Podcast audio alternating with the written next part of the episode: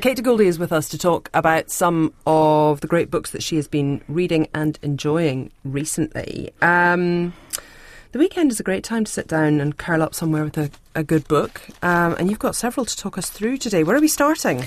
So we'll start with um, Service, a novel by Sarah Gilmartin, who's an Irish writer. Mm.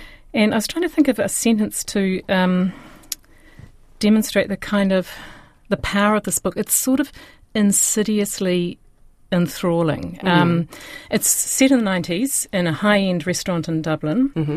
and it's basically centres around the accusation of sexual depredation f- from the chef mm-hmm. um, against some of his, um, I guess, his staff.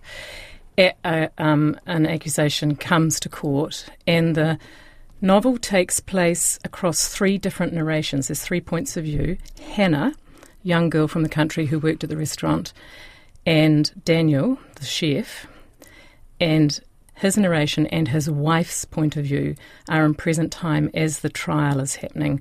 Hannah is remembering how she came to the restaurant and how kind of enthralled she was by the. Have you ever worked in a restaurant? I have, yeah. Yeah, I've only ever worked as a baker briefly, mm. but um, my son was in hospital for years, and I know quite a bit about the sort of the excitement and the ghastliness of the kitchen. And um, it's the, the, it's a very clever um, structure to the story. Hannah begins, and the uh, the reader is with her in her sort of innocent excitement at the. Um, this is the nineties, mm. and, and uh, Ireland's you know the tiger is the on the rise. Tiger was on the rise, yes, and excess is everything, mm. and money has been splashed around, and. Um, it's very good at showing the sort of kind of beleaguered relationships of the staff and how they all, um, you know, club together against the hierarchy of the kitchen. Mm-hmm. But at the same time, very slowly and cleverly, she introduces the slippery boundaries across the staff and the kitchen and the power relationships that are breached. Mm. So that's really interesting and kind of exciting in a strange way, but there's a sort of hum of anxiety beneath it because you sort of know where it's going. Mm. And then we come to Daniel, who is just a fascinating study in cognitive dissonance, really. Um, he's a man from a sort of. Um, not a particularly advantaged background, and he's kind of hit the heights. So he's he's he's sailing on this incredible reputation, and the the really fascinating part of it is his um, rationalizations mm. for what you realize he does, and because he's not he's not a completely evil guy. Mm. You know, he loves his wife, he loves his kids, etc., etc. He's very talented, but it's just a, an excellent study in kind of male predatory blindness and it, um, and then and I think maybe even the one the, the part of it that I love the most is the wife because she too has been suffering a terrible dissonance the whole time. She's come from quite a disadvantaged background, and the kind of status that she's um, had as a consequence of being with her partner and her big, you know, she's got her own working life, mm. the big house, huge consumption, etc., etc. I mean, it's a real moral tale, and so that those three alternate throughout, and um, I don't want to give away what happens, mm. but we see some of the trial, and then there's all these um, other sort of minor relationships, which are all about sort of power differentials as well. The lawyer, the female barrister who defends Daniel, it's only a small portrait, but it's very well done because you can tell that she's sort of disgusted by him. But um, but this is going to be a big case for her to win.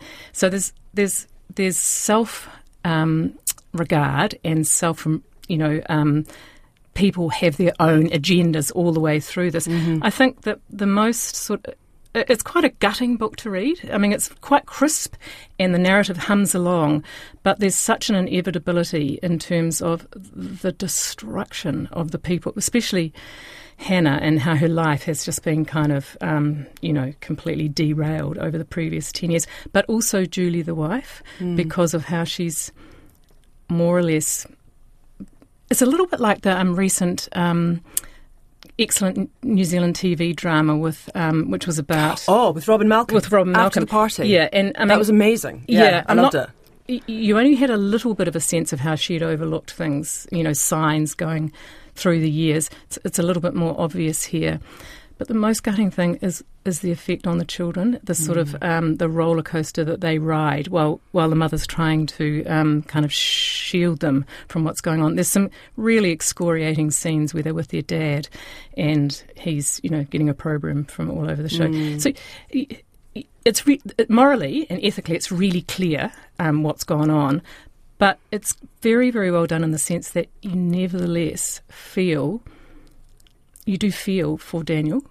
Um, you, you, you abhor what he's done, and you really feel for his wife, even though you're, you're sad and sorry that she's been blind to what's gone on. So, a, a really interesting, highly political read. And I think it's obviously been um, charged by Me Too.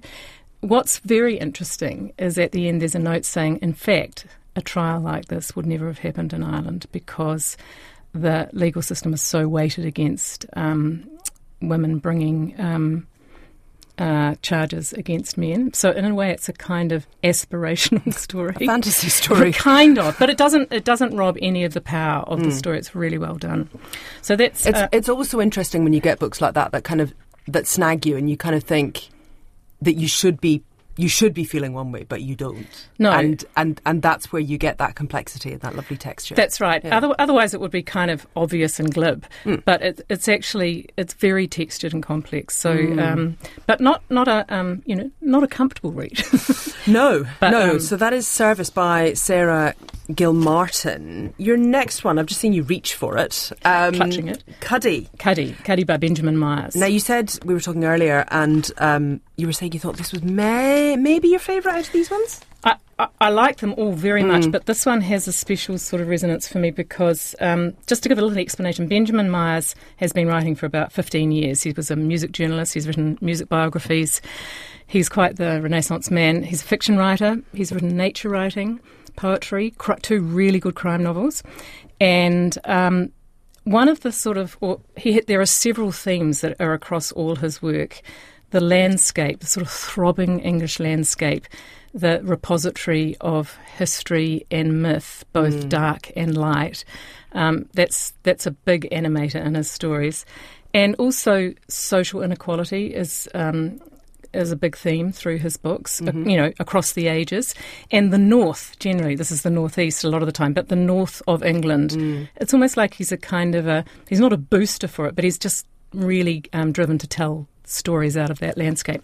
And this is the story of St Cuthbert of Lindisfarne, um, the saint, along with Aidan, St Aidan, who um, came out of the Celtic Christian tradition and came over to England. You know, there's sort of two traditions from Europe and from um, Ireland, basically. And um, he is the hero and the patron saint of the North. He lived on Lindisfarne. Was the Bishop of Lindisfarne, Lindisfarne now known as Holy Island, um, at the monastery. And um, he was loved. He existed, but a, a huge amount of mythology has grown up around him as well. Not least that when he, he sort of almost in his later life became almost like an anchorite, he went to Farne Island, which is nearby, and lived um, a hermit life and communed with the otters. There's many, many different. Um, really lovely um, mythologies around what happened. When he died, he was buried at Lindisfarne, and this is in about, I think it must be about 700, 800, and lies um, there until the Vikings start um, predating the north. And they dig him up, and this is all true. They dig him up, and then basically his his body inside his coffin is is on the move for the next hundred years, avoiding um, the Vikings, and it's ferried by a group of people, monks, called the Herera folk. I think that's kind of, I don't know whether it's Old English or, or Middle English. And um, they wander and rest for, for some time. They're at um, a place called Chestelow Street for about 80 years. And, um, but, they're, but they're basically wandering. So Myers starts with this, um, the Herera folk and the group of monks and a young woman called, mm, what's she called, El- Elva? um, which which means visionary, and he's following them in the last days of the wandering as they're waiting for a signal as to where Cuthbert should be buried. And this is the origin of Durham Cathedral, basically. Cuthbert, it's basically built to house Cuthbert's mm. body and bones. And the the novel is written in sev- across basically a thousand years, and in several um, literary style. So the first part of it is a kind of prose poem as they're wandering and moving, which is consistent with the movement of them and the relationships between the monks and this amazing young girl who's mm. cooking for them, who they've picked up on the way, and has these startling visions of where they'll end up, which is basically Durham. And on the page, the visions start off in big print and they they're incredibly florid and rhapsodic and then they and they become the print becomes smaller and smaller and smaller as she wakes up from the visions. And at the same time she's forming a relationship with a boy called Owl Eyes who comes along with them. That's the first part of the book then the, the, the, next major part is in the 1300s, and it concerns. So we're in Durham now, and it mm. concerns a mason making his mark. The cathedral's built after several attempts, mm-hmm. and um, that's a fairly straight kind of prose, but with very short pieces. And then we're in 1827, an absolutely hysterical bit, which concerns again um, Durham. It's all taking place at Durham. Um, a pompous ass of an antiquarian comes to Durham because he's been asked to come and verify whether um, whether um, Cuthbert's alleged non um, disintegration is for real, whether he's still intact, mm. and he becomes completely haunted by um, his own kind of um, Weasleyness, really, and he's being challenged by the ghost of Cuthbert in a way. That's a very funny part because he narrates it. And then the final part is with Ma- Michael in 2019, a young boy who comes from a very um, disadvantaged background but is a beautiful spirit. And he's working where he can on demolition sites, risking asbestos poisoning. He's been harried by his employers and he gets a chance. At, at the same time, his mother is dying by degrees and won't have mm. any help. And he's looking after her. It's a very beautiful final passage. And he gets a job at the cathedral helping the Masons. And um, in between these main parts are these extraordinary um, quotes from the huge literature on Cuthbert and Lindisfarne and Durham Cathedral. And, but he's um, Myers has arranged them so that they're almost like their own narration. They've got their own sort of rhythm. He's amazing in the in the different ways he uses language. Um, you know, in, in terms of it being fitting for the subject at the time.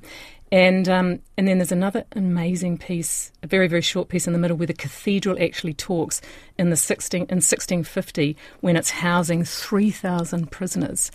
At the end of the um, English Civil War, the mm. prisoners are all dying, and the cathedral's sort of helping them through to their death. I, it's an extraordinary book, mm. and um, I mean, I've been to Durham, and it made me instantly want to go back there. But just as a, re- it sounds complex, but it's really not. It's a completely compelling read, you, and I sort of read it end to end over several days, mm. and was just kind of buried in it. Marvelous. Okay. That sounds fantastic. One, one more thing can yes, I say about that, Susie?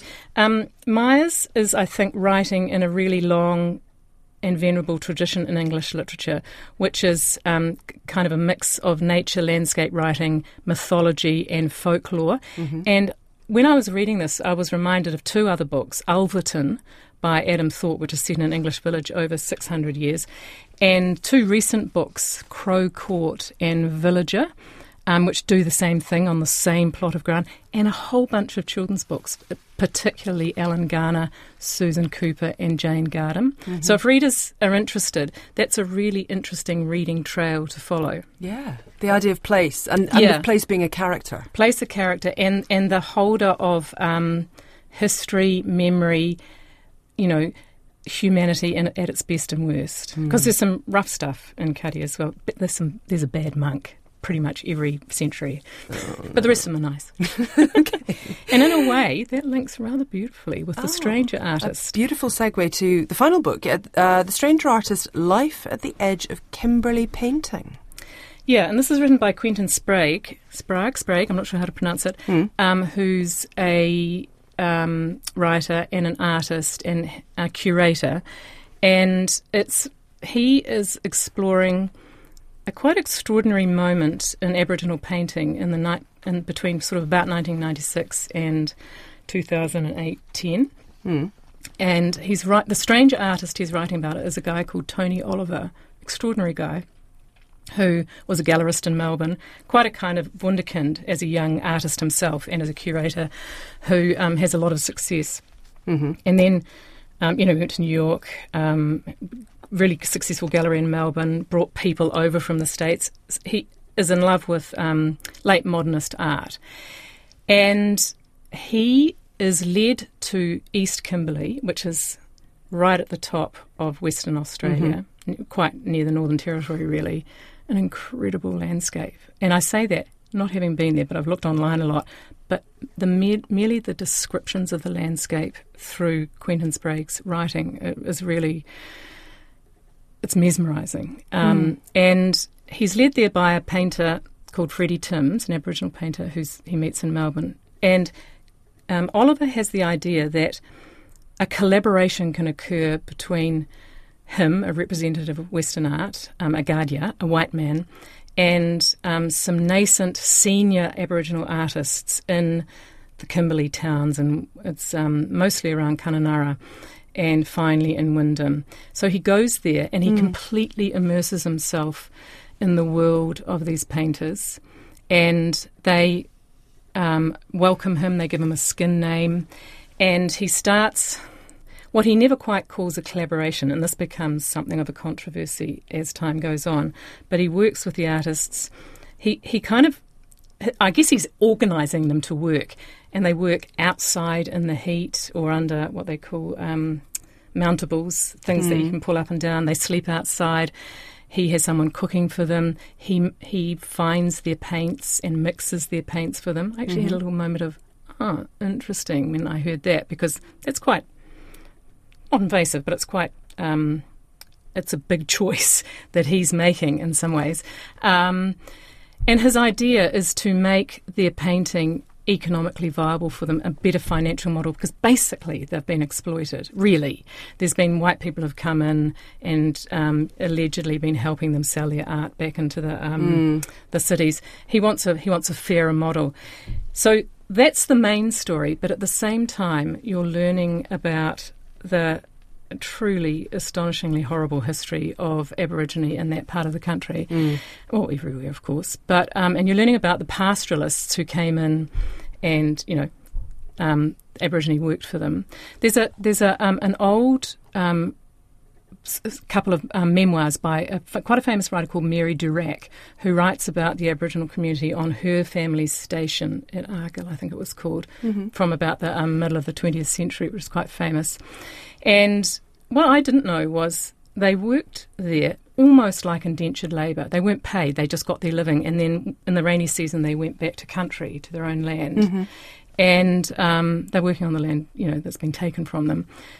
And then when fair pay was brought in in the 1970s, the pastoralists let them all go, so they had nothing. So their um, livelihood or, or their survival was sort of ripped from them again. So that has resulted in a really um, kind of tragic lifestyle, government dependence, alcoholism. I, am only skimming the surface here mm. because the way he describes it, it it's just enthralling. He he um, Tony Oliver throws himself into this life. He spends days drunk with lots of them, and then he corrals them and they paint, mm-hmm. and they have huge success. And the um, the group becomes Jirrawun Arts, and the the financial model does work. It's wholly dependent on him, though. Even though there's lots of other people come in for academics, um, anthropologists mm-hmm. in the in the wings. Ultimately, it fails, and you know it's going to fail, and it's kind of heart wrenching. And so it's a sort of brief, wonderful moment. But the other thing that happens is mm. the art world mm. um, is very. Um, they qu- question the collaboration. So there's quite a lot of controversy around his being part of this work, and there's a whole lot of um, art politics mm. and race politics around that. I can't possibly do it justice. it's extraordinary.